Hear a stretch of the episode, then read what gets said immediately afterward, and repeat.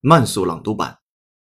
Bob Dylan breaks his silence after winning Nobel Prize in Literature. The answer to whether Bob Dylan is happy about being a Nobel laureate is no longer blowing in the wind. I appreciate the honor so much. The legendary musician told Sara Danius, permanent secretary of the Swedish Academy, in a phone call this week. The Nobel Foundation said in a statement Friday.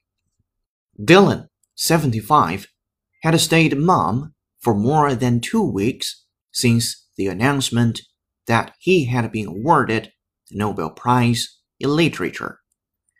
His silence prompted one Nobel Academy member to call Dylan impolite and arrogant.